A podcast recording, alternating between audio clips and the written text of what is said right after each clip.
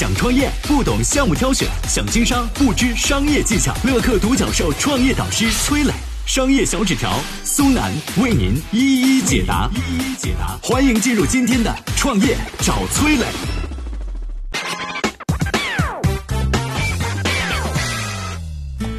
第一场全民学英语的浪潮为何始于九十年代？这场浪潮给国人带来了什么？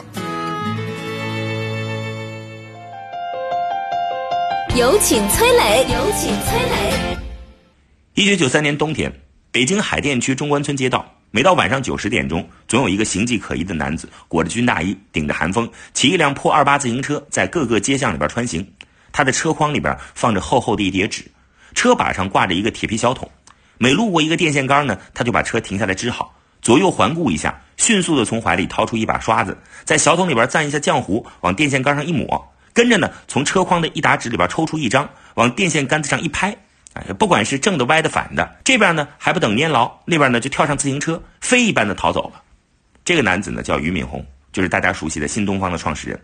创业初期的俞敏洪为了招生，到处贴小广告的故事，后来在中国合伙人这部电影当中重现了。当时呢，电影里是这么说的：中关村附近所有的墙面都受过他的摧残。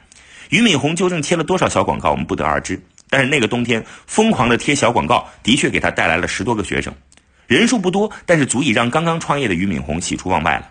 创业之前啊，俞敏洪还是在北大教英语的，说出去也是一份体面的工作。是什么让一位高校老师沦落到深夜贴小广告呢？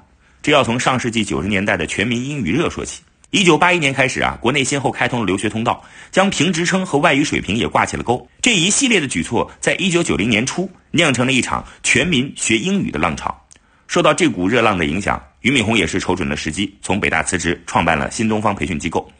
一九九九年，当新东方有了一定的规模之后，搬进了寸土寸金的中关村，还拥有了一栋属于自己的大楼。据说啊，那年的寒暑假，在新东方大楼下边卖个茶叶蛋，你都能赚十万块钱，因为来学英语的人实在是太多了。俞敏洪的成功和那个狂热的时代不无关系，但那个时代并不只是催生了俞敏洪这样一位偶像，还有一个人也见证了全民英语热，他是谁呢？我们有请。商业小纸条。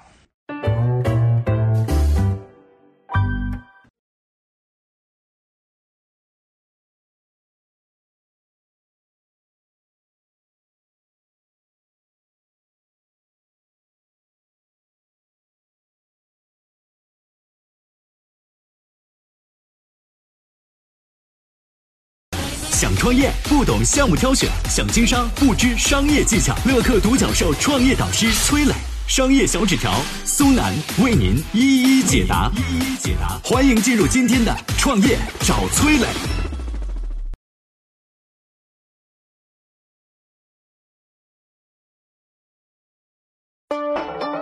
有请商业小纸条，请商业小纸条。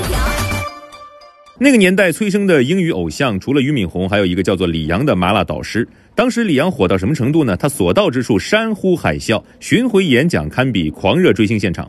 和斯文的俞敏洪截然相反，李阳的英语教学模式只能用两个字来概括，叫疯狂。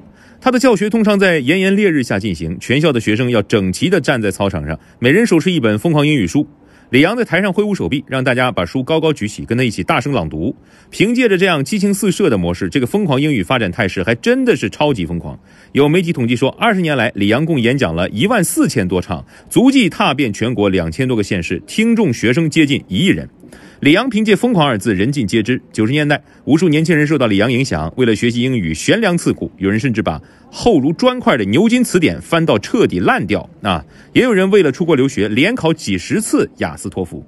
其实啊，我们回过头来来看看那个狂热的年代，就会发现，俞敏洪和李阳的成功，正是抓住了刚刚与世界链接的中国人想要逆天改命的强烈渴望。与其说李阳和俞敏洪卖的是英语，还不如说他们卖的是那个年代的希望。